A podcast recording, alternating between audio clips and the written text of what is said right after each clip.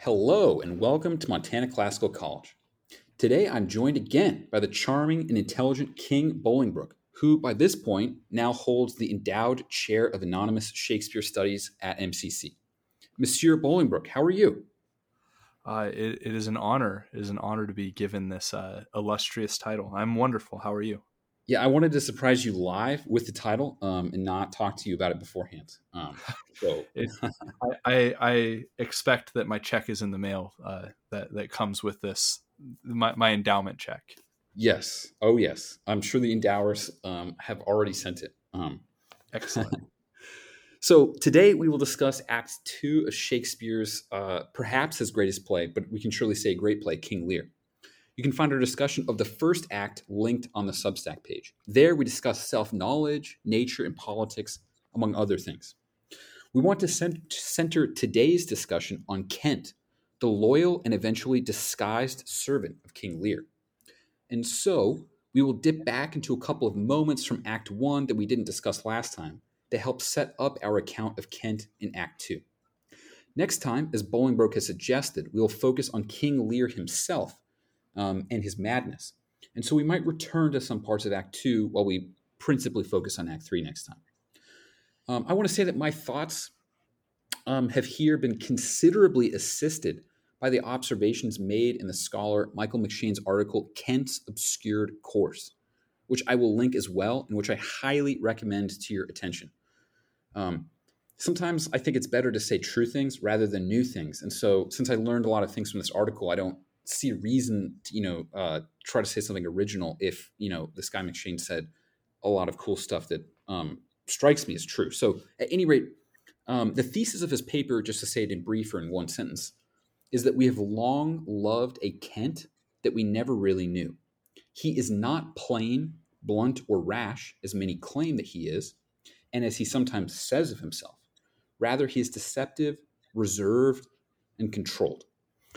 Now, before we jump into talking about Kent, here is a brief overview of Act 2. In the first scene, Edmund successfully convinces his father Gloucester that his legitimate brother Edgar wishes to kill Gloucester. Edgar flees. Then uh, Kent meets Goneril's servant Oswald outside of Gloucester's castle uh, in the second scene. He noisily beats him up, and after exchanging harsh words with Regan and Cornwall, he is punished by being put in the stocks. In the next scene, we see that Edgar has escaped and that he will disguise himself as a beggar. In the final scene of Act 2, Lear comes to Gloucester's castle, and so too does Goneril, although it seems like Albany maybe doesn't.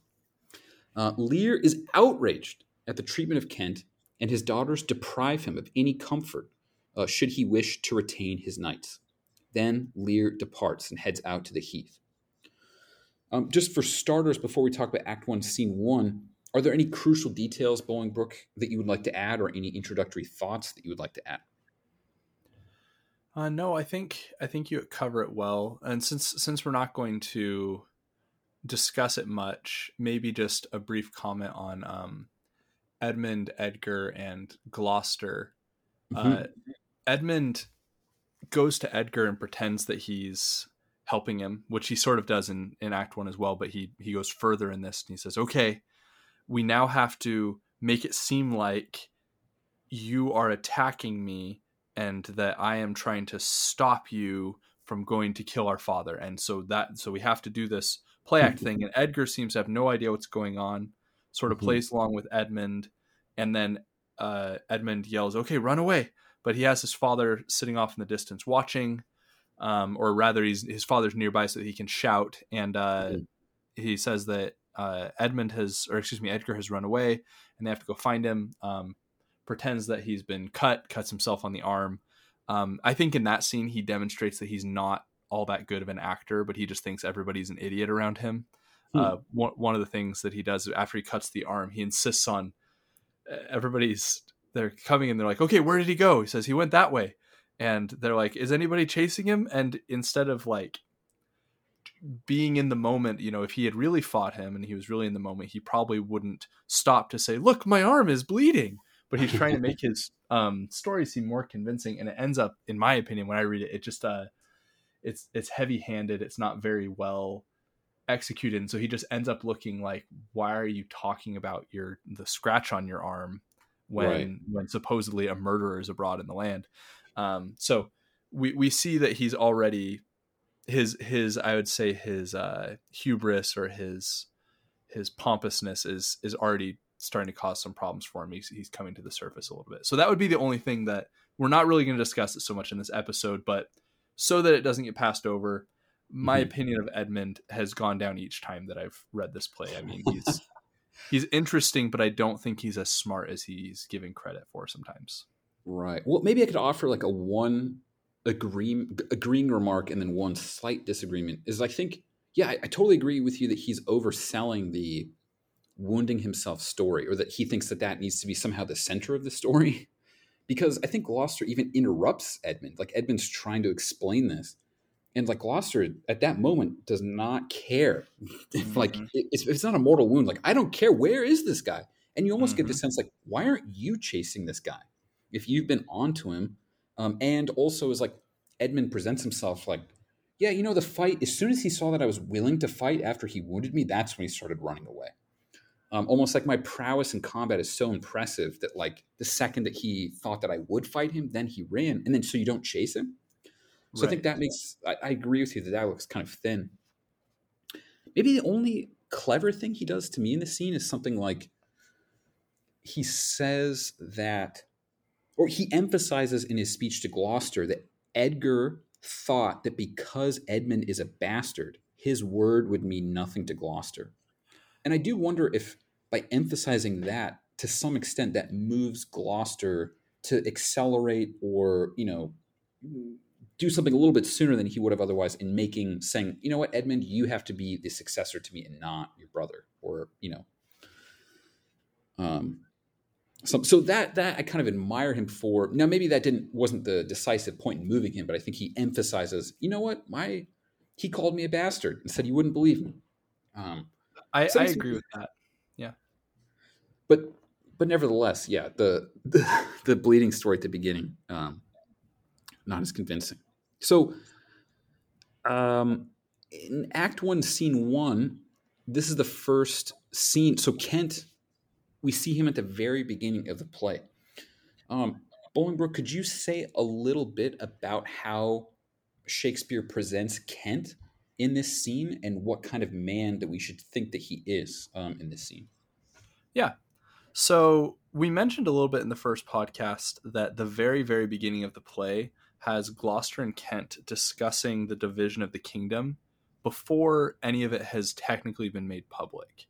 Mhm. Um, and so apparently, Kent is very, very close with the king, and Mhm. as is Gloucester, because they both are very familiar with what's about to happen, and they know that this is some sort of a, a show trial or something that they're this is this is a technicality, a formality in order to give the people give the rewards that Lear already wants to give that he's premeditated upon. But they're discussing the relative merit of the people and the appearances versus the reality with what the king is doing. And Hmm. Kent is seems perceptive Mhm. and seems uh, smart and careful in his speech at the very beginning of the play. Um, and this is all that we get from him at the very beginning. After this, Lear comes in and he takes over the scene. Everything is then Lear and his daughters and their discussion that dominates the the rest of the scene until um, until Lear is going to banish Cordelia. So starting in around line 134, at least in the uh, in the Folger edition, Mhm. Kent tries to interrupt Lear and say something. Lear stops him, uh, keeps railing against Cordelia, and after that speech, Kent jumps in once more Mhm. and starts to speak and he's trying to stop him saying lear you're being rash. You need to slow down. You need to understand that i love you. And before he can finish this again lear stops him and he says be careful about the next thing you say. He Mhm. says it in in more poetic language but he tells him the the next thing that you say could determine that uh, what happens to you. Right. and this is where Kent is given his initial reputation. So the traditional view of Kent is that he is rash and plain and honest and loyal and aggressive and that he everything about him is right on the surface that he's a bleeding heart and he wears his heart on his sleeve and he's not going to let justice pass mm-hmm. um, and this is this speech is where that starts to be the case so starting at 161 he says so the king says the bow is bent and drawn make from the shaft in other words get out of the way i'm going to shoot you and mm-hmm. you're going to get be hit with cordelia if you don't get out of my way and kent says let it fall rather though the fork invade the region of my heart be Kent unmannerly when Lear is mad. What wouldst thou do, old man? Think'st thou that duty shall have dread to speak when power to flattery bows? To plainness honour's bound when majesty falls to folly. Reserve thy state, and in thy best consideration check this hideous rashness. Answer my answer my life, my judgment. Thy youngest daughter does not love thee least, nor are those empty hearted whose low sounds reverb no hollowness. Hmm. And so Kent he gives this impassioned and certainly aggressive, and it could seem rash defense of Cordelia. Mm-hmm. Um, Lear gives him one more chance. Kent, on thy life, no more. Uh, and Kent responds, we, we brought this passage out in the last episode as well. My life I mm-hmm. never held but as a pawn to wage against thine enemies, nor fear to lose it, thy safety being motive. And so Kent is trying to make an argument to Lear that what I am doing right now is in your service. I am right. putting my life on the line to your rage because your rage is going to harm you. And I'm trying to save you from yourself. And if I can save you from yourself, I can save the kingdom. And so mm-hmm. this is the first thing about the context what we see in Kent that's important. He seems very subtle and uh, courtier and like he's thought through these plans and he has opinions about these things and is going to be very cautious and nevertheless he steps in and he speaks out here mm-hmm. because mm-hmm. he sees the seriousness of this situation he sees the danger that lear is in and so from the outset comparing this kent to the kent we're going to look at in just a minute it's a little bit of a disservice i think to the initial kent um, right he he is only doing this in his opinion to save the king to save the kingdom um, and Lear uh, rages at Kent, and he ends up. So so it, conti- Kent doesn't stop, and this is the part where you could maybe say he's a little bit rash or a little bit over aggressive. King says, "Out of my sight." Uh, he tells Lear that he's being foolish. Lear tries to make an oath by Apollo. Kent interrupts him and mm-hmm. tells him that he is taking the name of Apollo in vain, uh, with the Ten Commandment uh, with a Ten Commandment reference that is a bit of a uh, anachronism, and oh, as we mentioned again in the in the last episode, right. and uh, he he again reminds Lear, "I'm the one who's trying to save you." Lear he finally gets Kent to shut up, um, and he punishes him. He's going to send him away from the kingdom. And this is the the final the final moment here is a transition moment because Kent goes from being the king's trusted advisor to being banished, right? The king, he says, you have to get out of here. If I see you, um, what is it, uh, six days, if I see you six, six days from now in my kingdom, you're going to be killed. So you have that, mm-hmm. you have until then to get out of here. Um, line 204, Kent says, Fare thee well, king. Sith thou thus, sith thus thou wilt appear, freedom lives hence and banishment is here to Cordelia, the gods to their dear shelter take thee maid, that justly thinks and hast most rightly said. To, to Goneril and Regan, and you your large speeches, may your deeds approve, that good effects may spring from words of love. Thus Kent, O princes, bid you all adieu. He'll shape his old course in a country new. Um, an interesting note from that article that uh, we mentioned at the top that last little bit sounds like Kent is going to be obedient and leave. But if we remember, uh, Lear has just reshaped the kingdom. There is no lo- he's no longer the king, and it's split in two, uh, rather than being one united Britain. And mm-hmm. so when he says he's going to go to a country new, uh, he could just as easily stay right where he is as he could um, go to uh, France, which which may be implied with him saying adieu, and that is what he does. He ends up staying in in Britain and disguising himself, and so uh, there's a subtlety in his speech here that again commends to us Kent's intelligence and his prudence. Mm-hmm.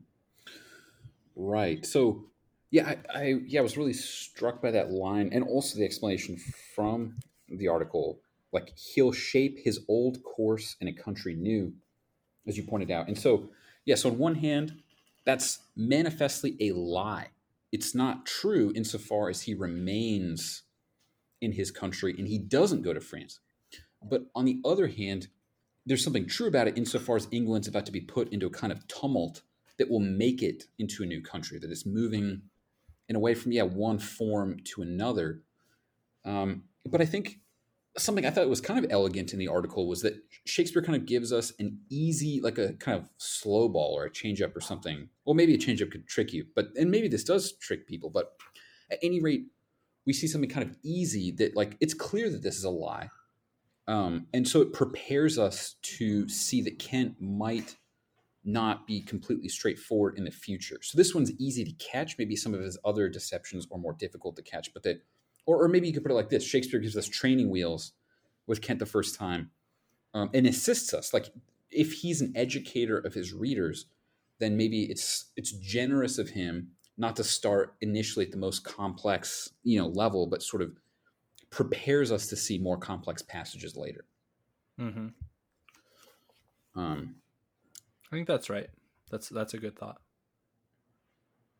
Yeah. So, um, is there anything else to say about one one, or should we turn to one four? Um, unless you have anything else, I think I think that I'm good. I think we can move to one four. Okay. So, in Act One, Scene Four, Kent has donned his disguise as the simple and honest Caius. Um, to some extent, you could call this scene as uh, McShane does Kent's kind of job interview with Lear, um, insofar as, as far as Lear is concerned, he has not met this man who wants to be in his service. And so, I don't know if you're a guy who's used to being a king and somebody wants to be part of your service, you probably scrutinize them fairly carefully. So, Kent's task here is not necessarily a simple one. Um, but uh, let's look at his soliloquy at the beginning of uh, Act 1, Scene 4. So Kent says, If, but as well, I other accents borrow, that can my speech diffuse, my good intent may carry through itself to that full issue for which I raised my likeness. Now, banished Kent, if thou canst serve where thou dost stand, condemned, so may it come thy master, whom thou lovest, shall find thee full of labors. So there's a lot uh, to say about this, but I suppose you can say like, if you wanted to make the case that Kent was just a simply honest or blunt or straightforward or rash person, this would sort of suggest that that's not at all the case. If he sort of says, "I can put on different accents," almost like he can put on different disguises or present himself in um, very different ways. Um, and, and I think before we started talking about this, or like before we started recording, you had said something about maybe the impressiveness of Kent's disguise. Um, could you maybe say a little bit about that right now? Like why, what would lead us to expect that there's something kind of impressive about the disguise or the way that he's able to present himself in a different accent? Yeah. So what he's doing in this scene, as you say, it's a job interview with Lear. He wants to he he runs away saying, I'm exiled, I'm leaving the country. And then he comes back and finds Lear and wants to serve him in disguise. It seems evident that Kent, because he, he doesn't seem to have any status in the kingdom, he's a servant of some kind, but he has this uh, almost un, unparalleled access to the king and this closeness and this familiarity with what's going on at the court that suggests the king has known him for a very long time. And so if he were to go up to Lear in a fake mustache and a, and a wig or whatever his disguise is, um, when I saw this on stage, they had him wearing uh, long hair at the beginning of the play and then it's short hair later, and that's the difference. Or maybe he shaved a beard as well or something. Mm-hmm. Uh, if he shows up with a phony mustache to Lear and is essentially the same person, then Lear's going to be like, Kent, why are you wearing that mustache? Right? He's going to know who he is, but he's able to not only disguise his appearance, but disguise his personality and his voice and his behavior in such a way that Lear doesn't suspect anything at any point in this until mm-hmm. Kent reveals himself much later in the play. Uh, right. Uh, spoiler alert. But uh, but this this uh, I think also speaks to the thesis that traditionally in Shakespeare scholarship people say Kent and Caius, who is the servant that he the the persona he puts on, are the same. That they have the same uh, likeness. And we'll see why people might say that. But I think that this fact alone argues that that just can't be the case, or people would know who he was. Right. Right. And, and I think we talked about this a little bit last time that Lear seems to be closest to, to Cordelia and Kent, who, though maybe they're not perfect characters or something like that, they're both impressive characters. And so there's a way in which Lear was correct in judging Kent and Cordelia as best. That that like he had a clear sighted or at least sufficiently clear account of like who is the best and who he should honor the most or keep closest to him. So then it would be remarkable that Kent could disguise himself in this scene. And, there's a kind of a, a, a delightful line where Kent, shortly after the soliloquy, when Kent when Lear begins to ask him questions, Kent says, "I do profess to be no less than I seem." And like at first, it seems like a, as the article points out, that seems like a self-deprecating line. Like, "Whoa, you're no less than you seem." But if you read that in a strict sense, um, you're kind of making a claim to be equal to or greater than the way that you seem, because you're not less, but you could be more. So it's like another line where Kent seems to be saying one thing, but in a way quietly suggests um, that he's more than meets the eye uh, here which is kind of a nice line as far as that goes. Now, something Bolingbroke. Now, we didn't talk about this beforehand, but that I did wonder in this scene is it is it possible that the fool has some sense that this is Kent? Because I think the fool's first line when he enters, so Lear's kind of calling for the fool, and Lear's starting to hate the fact that his commands don't seem to issue in any effect in the world. Like, why isn't the fool coming when I'm asking about him? But when the fool comes on stage, the first thing that he says um, is, So enter the fool. The fool says, Let me hire him too, referring to Kent in disguise. Here's my coxcomb, which is to say his cap or his hat. And he goes on to again say, like, you should take my hat. And I don't know, I kind of wondered if that was the fool sort of saying to Kent, like, your disguise isn't quite good enough. Like, it should be a little bit better, um, or be careful. Um, right. Because why why would he? I mean, he of course he he makes his explanation um, that it's well, it's because you're you're a fool because you're serving somebody who um, not a king, right? This is somebody who's out of favor, and you're hiring out for service with him. Right. But but that he addresses Kent before he says anything to the king when it's been two days since the king has seen him uh, does seem like he's trying to be like, "Hey, buddy, I recognize you." So I, I, can I can see that as as at least plausible. It's not it's not terribly provable, but it is plausible. Right. No, I, I agree with that. I agree with that. Um, yeah, I think uh, maybe one other line that this is a line that the fool says to Lear um, at the bottom of that same page. So but he knows that kent's listening but just the first two things when he says have more than thou showest speak less than thou knowest. Now again this is again perhaps reading too much into it but i, I did almost like wonder if that is a kind of like quiet thing to kent of like dude you know be careful about these things like almost like he's teaching him to be even more esoteric or more disguised than he is or warning him about that but i mean there seems to be other imports to that line, like I think as you were already pointing out, that the fool is trying to tell Kent or trying to tell Lear, dude, you really screwed up. Like you need a lot of help um, to figure out what to do with your life. And giving away this uh, kingdom was a big mistake. Yeah, and I'll I'll add that when we get to discussion of what happens with uh, what happens with Kent uh, when he when he goes to Gloucester's home, I think that that that scene we can we can draw out some other comparisons with the fool that demonstrates that they are embark he and the fool are united in their mission whether they recognize each other or not um, right. Right. So so then let's turn to um, act two scene two where kent uh, is supposed to be delivering a letter from lear uh, to Regan and Cornwall.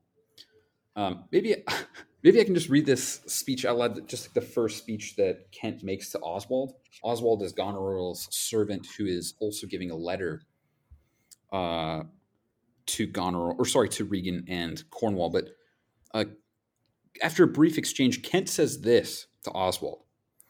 Oswald says, What dost thou know me for? And Kent says, A knave, a rascal, an eater of broken meats, a base, proud, shallow, beggarly, three suited, hundred pound, filthy, worsted stocking knave, a lily livered, action taking whoreson, glass gazing, super serviceable, finical rogue, one trunk inheriting, slave, one that wouldst be a bawd in, in, in way of good service, and art nothing but the composition of a knave, beggar, coward, pander, and the son and heir of a mongrel bitch, one whom I will beat into clamorous whining, if thou deniest the least syllable of thy addition. Okay, so uh, this is this doesn't sound like a man in control of himself, like, or is he? Like, what what's what's going on in Act Two, Scene Two? I think there's like a lot of different possibilities to think through, but why would Kent be so ostentatiously and spectacularly rude in this kind of way? Why does he then go on to beat Oswald? Um, what is he doing? What what does he hope to accomplish in Act Two, Scene Two? Since I think, as you rightly said, he and the fool seem to be in a way on the same mission. They both want to help Lear. So, assuming that Kent's intention is to help Lear, in what way could this possibly help Lear? Why is beating up Oswald outside of Gloucester's palace and treating him like a worthless mongrel dog, um, or like a slave? Like what? What's he doing?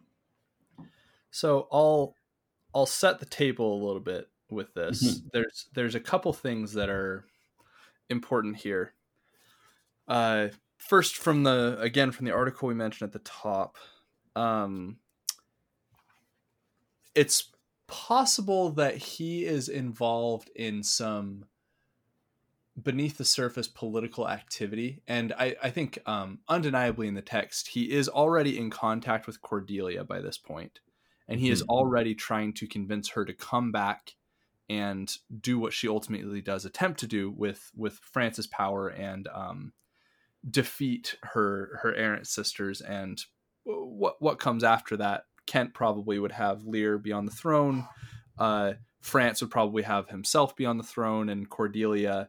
Uh, it, it, remains to be seen. We we could we can't say because uh, the the play doesn't go doesn't go the way that that one might hope. So mm-hmm. there's there's already this this coup discussion that's happening. The article suggests that what Kent is doing here is trying to engage in a political activity that's going to further this action that he's trying to prepare the prepare the ground for this coup. Um, and so what what he does like okay just just from from the outset he shows up oswald says hey where can i put my horse? And kent starts screaming at him. Like mm-hmm. it's it it doesn't it's just like total insanity it's like he it's like he can't control himself and the claim at least if you if you look at the text the only plausible claim that kent makes for this behavior is that oswald doesn't recognize him. That that he he beats up oswald and then oswald says i don't know who you are and he says well you better know who i am because i once tripped you at your uh, at your mistress's house and and you i deserve more recognition from you. So it could just be that he, his honor has been has been upset. Uh, mm-hmm. This doesn't make sense, first of all, because he's a servant. Mm-hmm. And second of all, this is the rashness where they, they try and say this is the same Kent that interrupted Lear and tried to stand up for Cordelia. But the stakes mm-hmm. are so different here. The mm-hmm. situation is so different. Um, and this Caius, he's being aggressive and ridiculous with every single person he talks to in this scene as well, all of the nobles as well as Oswald, uh, to the point that it seems as if he wants to get in trouble. Mm-hmm. It, it's it's almost hard to avoid that possibility that she uh, he he's trying to convince the nobles to do something to him. Like you know, it's it's uh, I, I think of I think of uh, on the there's there's an episode of The Office when Michael's trying to get Toby fired. And mm-hmm. he's told that one way he can get him fired is if he commits violence at work, and so he goes up and he knocks things out of his hands and he's insulting him and he's like, "Well, what are you gonna do? What are you gonna do? You're gonna punch me?" And he's trying to get him to punch him. It feels a little bit like that. And so then the question is, why would he do this? Um, right. I'll I'll make one suggestion and then I'll let I'll leave to you a little bit more. Um, you you you pulled some things out that I think relating to the the upcoming coup that I think are helpful. But I think that the fool his mission is constant from the moment he shows up on stage for the first time is telling Lear you screwed up royally and your life and kingdom are in danger. Mm-hmm. You are out of favor with both of your daughters and you don't seem to realize it. You have gotten rid of the only daughter who loved you and you I mean you're starting to realize it but you you, you don't seem to understand the gravity of that. And beyond this, I don't think that the power that you have now is going to last. And he's just telling him this over and over again in different ways, and he wants to remind him of it at all times. Mm-hmm. Um, it if we take Kent as trying to help Lear to come to this conclusion as well, so that when Cordelia returns for this coup or whatever, he's happy to see her. Then what he does is he shows up, and he behaves in the way that Lear has been behaving, mm-hmm. uh, pompous, over the top and uh, not prudent, not thinking about how to approach the situation delicately, but just approaching it like a bull in a china shop, and the result being that you break things. And so he goes, and it's like he said to himself, okay, what can I do to demonstrate to Lear how bad things really are? Mm-hmm. I know I'll get put in the stocks and I'll get left there so that when he shows up, he finds me in the stocks and he says, as Lear does, this is as bad as putting me in the stocks. Why are you in the stocks? Right. And the and and Kent has to reply, well, you know, uh, he he and uh, one other evidence that he is maybe not being fully truthful in his actions when he provokes Oswald and gets put in the stocks. Uh, he doesn't tell Lear exactly what happens. He changes the story. Oh well, I showed up and they were trying to turn everybody against you, and because I saw them doing this and there were these letters that they were reading that were turning everybody against you, I, I did what I could to try and prevent them and to and you know I, I lost my temper a little and I attacked Oswald. And so he he retells the story to make it seem as if all I was doing was defending you and your interests and this is what they did to me. And right. so it's this uh visual political lesson of this is the situation you are in you and I are mm-hmm. in this together and I needed to show you and this is this is the best way I could think to show you. So that's that's my uh piece that I would add to it. Mm-hmm.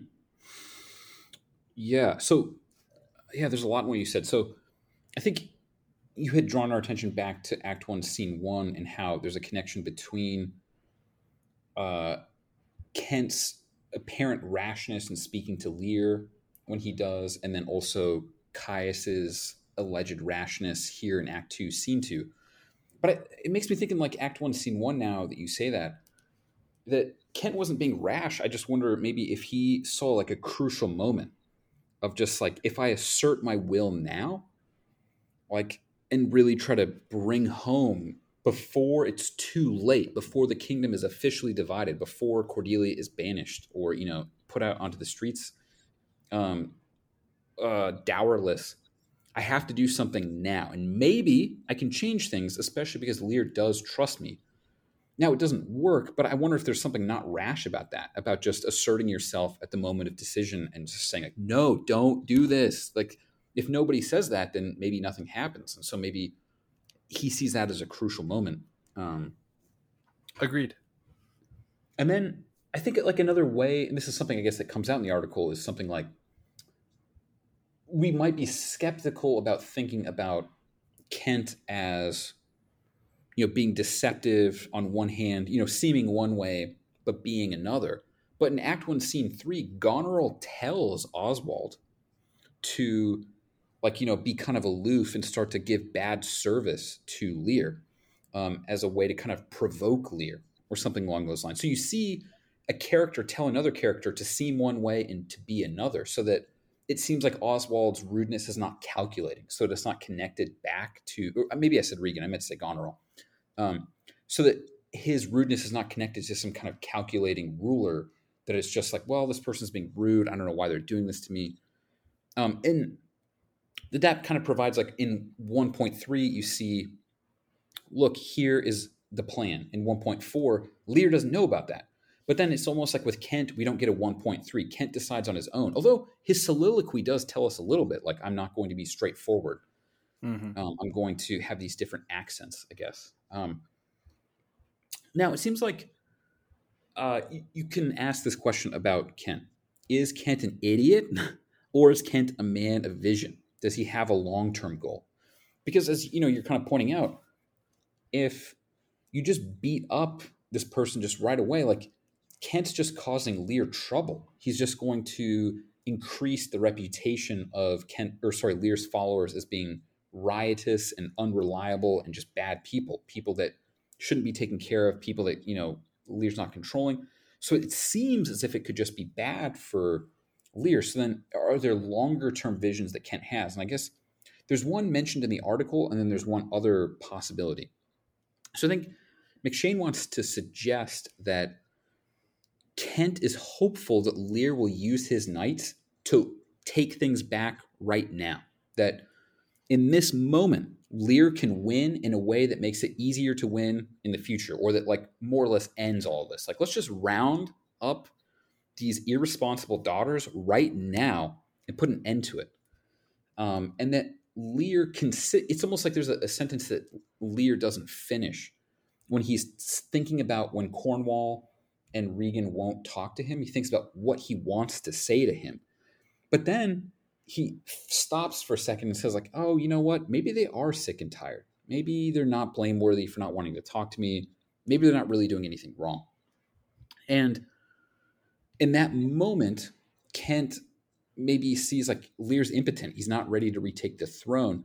And and more evidence of this version of the coup attempt is that um, Lear, or sorry, Kent asks you know, pretty early on, wait, why does Lear have less troops? Where are, the, where are all the knights at? Why are there only like 50 guys here? So th- that's like some evidence to this effect um, or for this claim. And then another possibility is is Kent accelerating the destruction of some kind of peace that currently exists, even if it's a troubled peace, insofar as at the end of Act 1, Scene 5, Albany, Goneril's husband, seems doubtful of Goneril's treatment of Lear, that he thinks that she's being too harsh um, and do, going too far. Whereas in light of Act Two, Scene Two, Kent's sort of rude words to Cornwall don't allow Cornwall to draw the same generous conclusion that Albany did.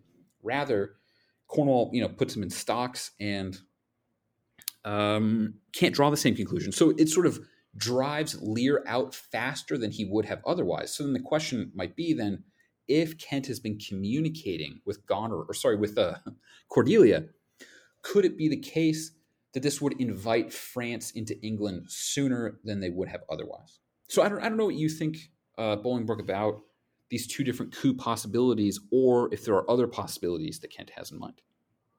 So I think that I, I have to confess that when I read the article that we that we're discussing, sort of on and off with this reading of Act Two, I don't find the claim that they're tr- that Kent is trying to provoke Lear to a coup on his own right there all that convincing. I think that I think that he's right in all of his readings of that. I think that he's right about Kent. He's right about his character. He's right that Caius isn't the same as Kent, and he's right that he's trying to do something in this scene.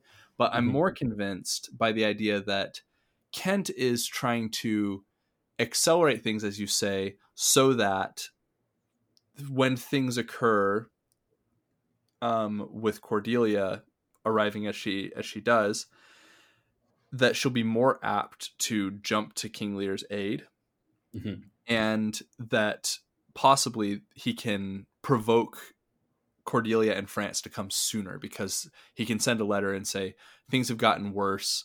Both of the sisters have rejected Lear from their house. We need you now.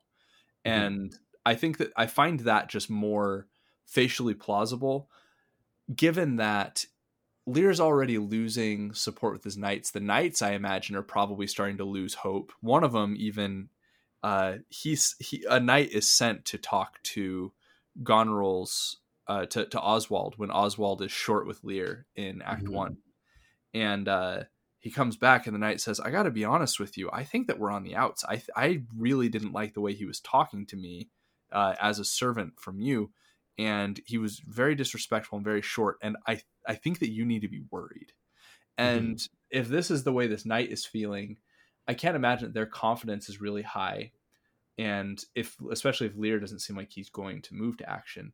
Uh, So Mhm. all that's to say, I, I find the the plausibility of the coup that eventually does happen that um that Kent is trying to provide for that coup rather than create a new coup. I find that more convincing personally. Mm-hmm. Sure. Yeah. that I think that makes sense to me. Um, the sort of saying that Kent is crafty, but yeah, could he expect Lear to take back commands now? Um, yeah, and uh, yeah, no, I'm glad that you called attention to the knight in Act One, Scene Four, and even like that um, scene that you're drawing attention to made me wonder too if like are the knights being riotous at all? Like that guy was so polite and cordial. Like he was, you know, it, now maybe he's talking to the man. You know, he's talking to King Lear, so maybe he's more deferential than he would be otherwise to other people. But he's not given a name. You know, he's just called Knight. So I know that it's not right to think of, generally speaking, individual characters merely being representatives of some other kind of type. You know, that I, I think as you pointed out to me, whether in podcast or in conversation, it seems like these Shakespeare presents us with human beings, like individuals who are particular, um, and I think that's right. But I, I, I wonder here though if like this guy is a knight and he doesn't have a name, and he's polite here and really wants to help Lear, but sees that they're on the outs. If there's some way in which, at least generally speaking, he represents the typical view of a knight. Um, I don't know. I, I guess I was just, I was wondering if Goneril was kind of just egging on, like it's almost like propaganda that the knights are bad. But but I don't know. Is there? I don't know. I, I don't remember any evidence of the knights being particularly bad. Just that they have said to have been bad. Yeah, there there's not. Um and they do I'll say uh I've seen a couple productions of Lear and fairly universally they have the knights being rowdy.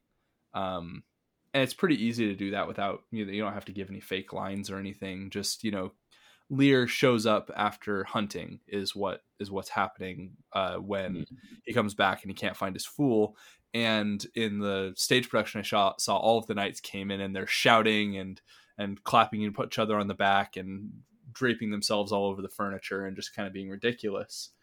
Mhm. Uh, and I'm thinking also of the Anthony Hopkins version that uh, I think you can watch it on Amazon Prime. Uh, they try and show Goneril as a little bit more sympathetic, in my opinion, and I don't. I don't think it's right. I think that it's a wrong reading because it's. It reminds me more of, uh, in Macbeth. There's this discussion that he has with the murderers before he sends them to kill Banquo and his son. I'm, I'm just giving spoilers all over the place, but these are, um, Mhm. you know, 500 year old plays. So I assume that people, uh, if they have had time. yeah, they, Yeah. Ho- hopefully you could have found time but before then. But um, but in in Macbeth, he has these murderers. He's sending them to kill Banquo and his son. But before he does so, he makes this justification for them, and he says to them, uh, he so we haven't heard all of their conversations, but it's clear this is a second meeting in the play. And he says to them, "So we're agreed. Banquo is your enemy, right?" And they're like, "Yeah, of course he is. I I hate Banquo." And he says, "Okay, so since we're agreed on that." are you going to kill him or are you too Christian to do that? And he's tr- sort of like mm-hmm. trying to mock them and tell them that they're not men. Mm-hmm. And um, this gets the right reaction, but it feels like he's trying to create a narrative to justify something that's going to occur. And as uh, it's he's he's making propaganda as as you sort of were suggesting with Goneril. And it seems Goneril's conversation with Oswald, where she's just like, right, we agree his knights are out of order, right? Yes. Mm-hmm. Okay. So now we need to say this to Regan so that she can know how bad it is, so that she can do something about it. Right. Um, it seems like they're trying to justify the the wickedness that they're going to do um, more than it seems to me that that it's true. There's no textual evidence that it's true. It's only on Goneril's word, and she's not reliable in right. for, for any other reason. Um, and then then the one other point, I agree that I think that the knight I I actually this was this is one of our moments of discovery that we had. We had a few of them the first time we talked. I, I had mm-hmm. never thought of the knight in that light. Um, just as I was talking, it occurred to me that he represents uh, two things there, right? He he's polite and he's very um, eloquent and careful in his speech. I mean, Lear, he's represented as if he were a very wise king at some point. I'd be surprised if he had a bunch of foolish, riotous, rude knights around. They would presumably would be mm-hmm. courageous and and intelligent. And this right. this knight seems to represent that. You know, he he's not only uh, eloquent, but he's also maybe speaking out of turn a little bit and telling Lear like, I think you need to understand the situation you're in. He's not. He's now one of three people telling him right that right mm-hmm. with the fool, mm-hmm. And this knight.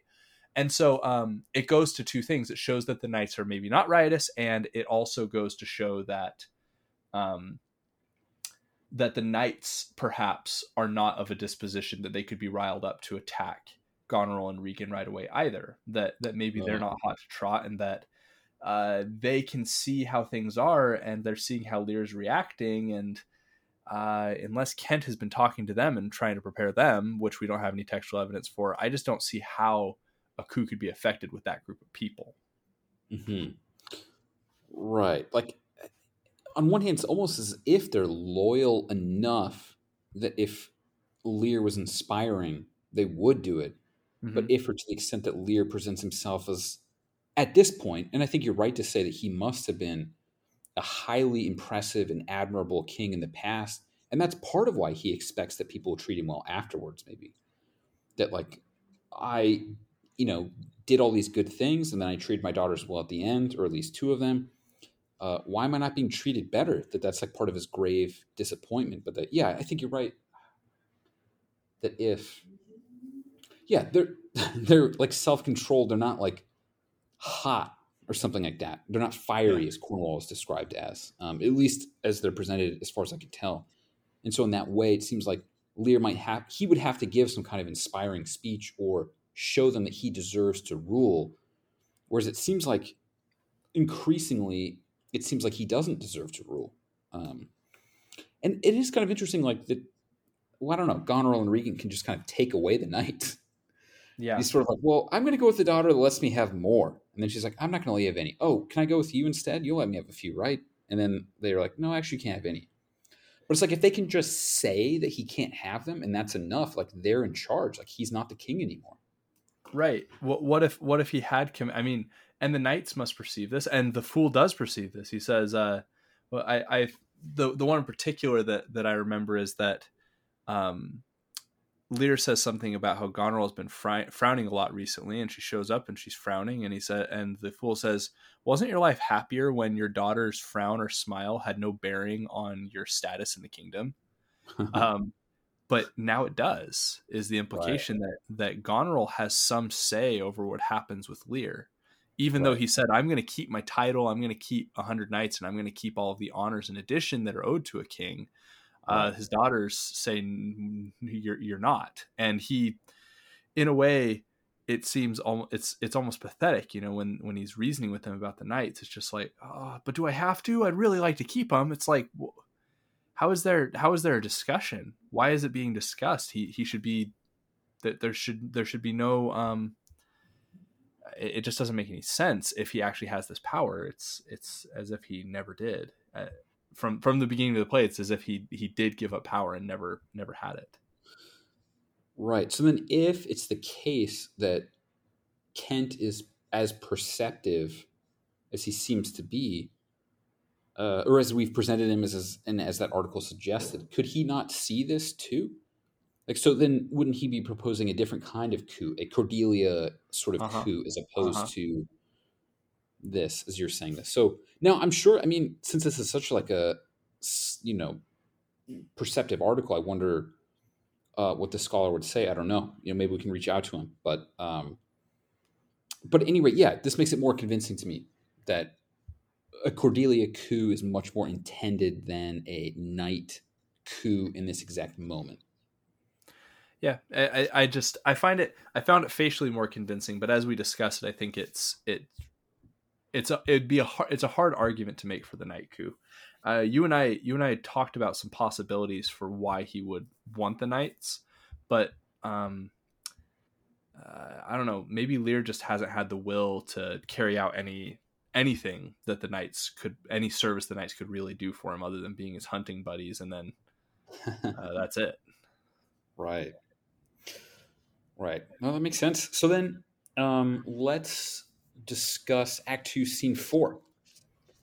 Um, so Act Two, Scene Three was just Edgar giving a soliloquy, as we you know described in the um, opening, sort of saying he's going to take on a disguise, and he wounds himself like Edmund does, and he takes on a disguise like uh, Kent does, and he is out you know, on outside of the city, so to speak, in the way that Lear ejects himself at the end of Act Two, Scene Four. So there there will be interesting things to talk about with Edgar soon, but maybe mm-hmm. not yet. Mm-hmm. Um, but so in Act Two, Scene Four, Lear arrives at Gloucester's castle, um, and he sees Kent and the Stocks, and he is horrified by this. Um, just you know, Lear's just like, no, Kent says, Yes. And Lear says, No, I say. And Kent says, I say yeah. And Lear says, By Jupiter, I swear no. Kent says, By Juno, I swear I. Um, and, you know, Lear goes on to say that Kent being in the stocks is worse than murder.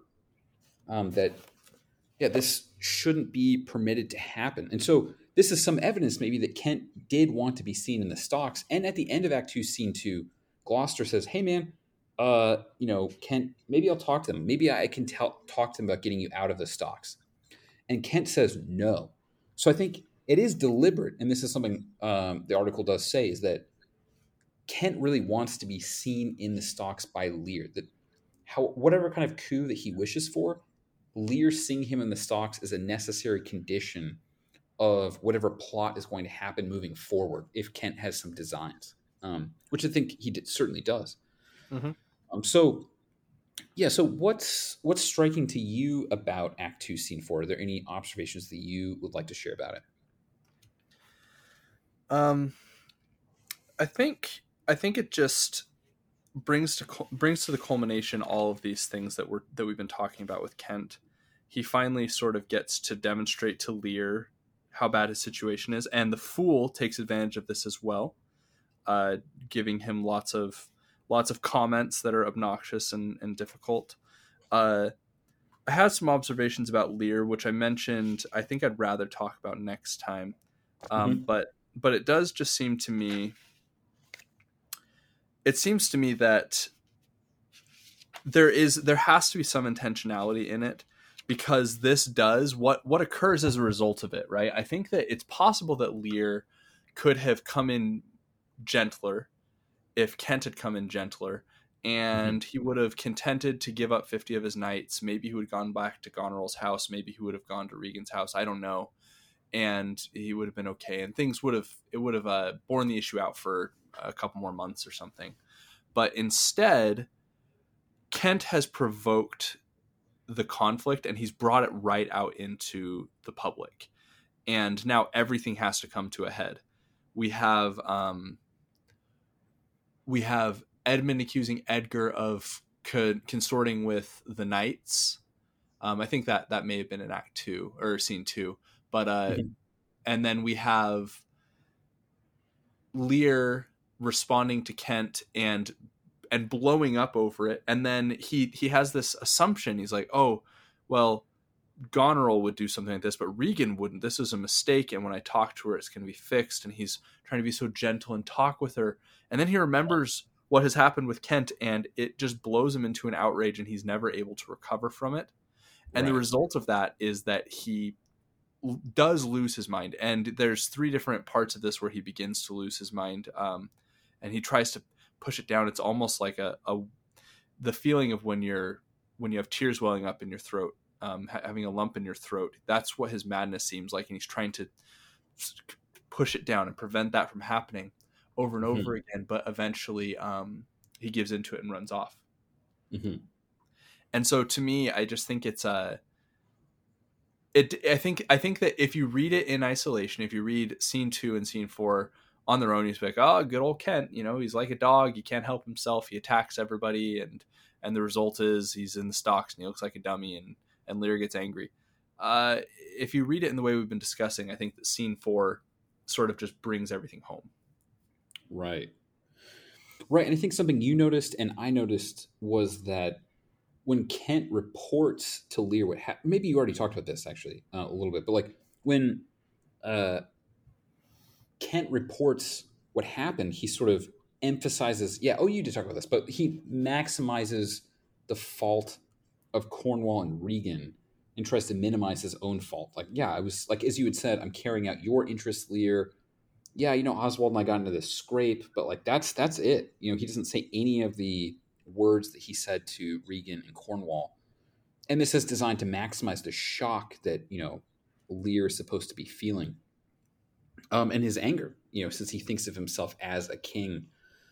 Um, so that's one thing to add. Something else I was curious about, although I find it perplexing, and so I have very little to say about it precisely because I find it so perplexing, is that um, in Act Two, Scene Four, it's like at about line ninety-two. Uh, Kent says, "Well, maybe I'll read some of the fool's lines, uh, just a few of them."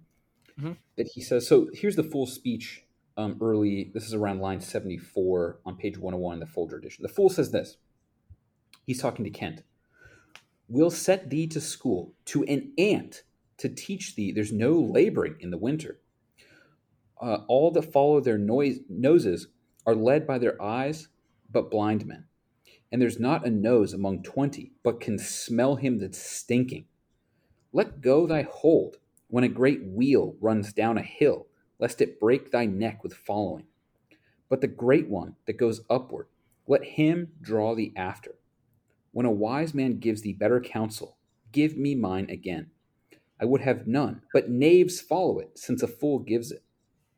That, sir, which serves and seeks for gain, and follows but for form, will pack when it begins to rain, and leave thee in the storm. But I will tarry, the fool will stay and let the wise man fly. The knave turns fool that runs away. The fool, the fool, no knave, perdie. Uh, and the note says this means French for by God. And Kent says, What? Where learned you this, fool? And the fool says, Not in the stocks, fool. Hmm. so there's a lot to say about the speech. Maybe just to say a couple provisional things. It seems as if the fool is saying something like, Why are you helping Lear. It's winter time. This is a time of death. This is the end of a cycle. It's the end of a regime.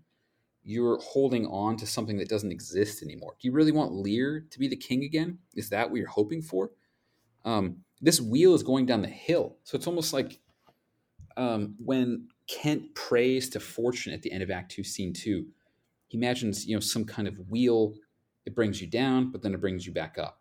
But the fool is kind of saying, like, no, dude, this wheel's just going downhill. This is not a cyclical wheel. It's not one of the. It's not a nice wheel. This is a wheel that's bad, and you will be destroyed by it. And it's not good for you to do it. But then, I guess what I find so perplexing is that the fool then says, "But I will tarry. The fool will stay," um, which is to say, the the fool seems to bring out a pretty convincing case, as far as I can tell, that helping Lear is kind of like a foolish enterprise. It's stupid. Like mm-hmm. he made a huge mistake. He broke up his kingdom. His daughters are worse than he thought that they were. And he's not competent enough to rule again. As great as he might have been, he's no longer great. So it would seem to be the case that Kent's obscured course is a mistake insofar as he's like putting his bet on the wrong horse. Like somebody else should be ruling, not Lear. Like maybe it shouldn't be the sisters, but it's not Lear that should be ruling. And Kent seems to have like put all of his effort behind helping Lear regain the throne when that might ultimately be a kind of mistake. But then I guess yeah, the perplexing thing is why is the fool still with Lear? Why is he with him?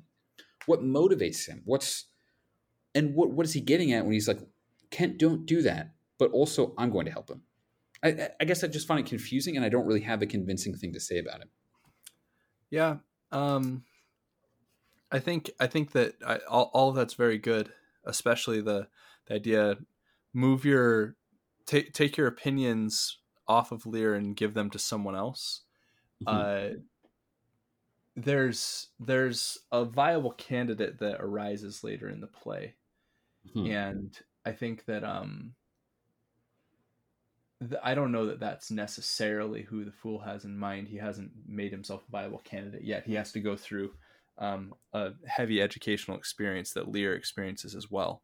But um, I think that uh, I think that that's good, and I think that that is a message of the play in general that that you have to you have to always look to the future. That this this old age message is not one to be neglected. Although Lear doesn't deserve his treatment, he also probably shouldn't rule. And he knew that. I mean, didn't he know that? Mm-hmm. he right. he chose right. to give up the kingdom.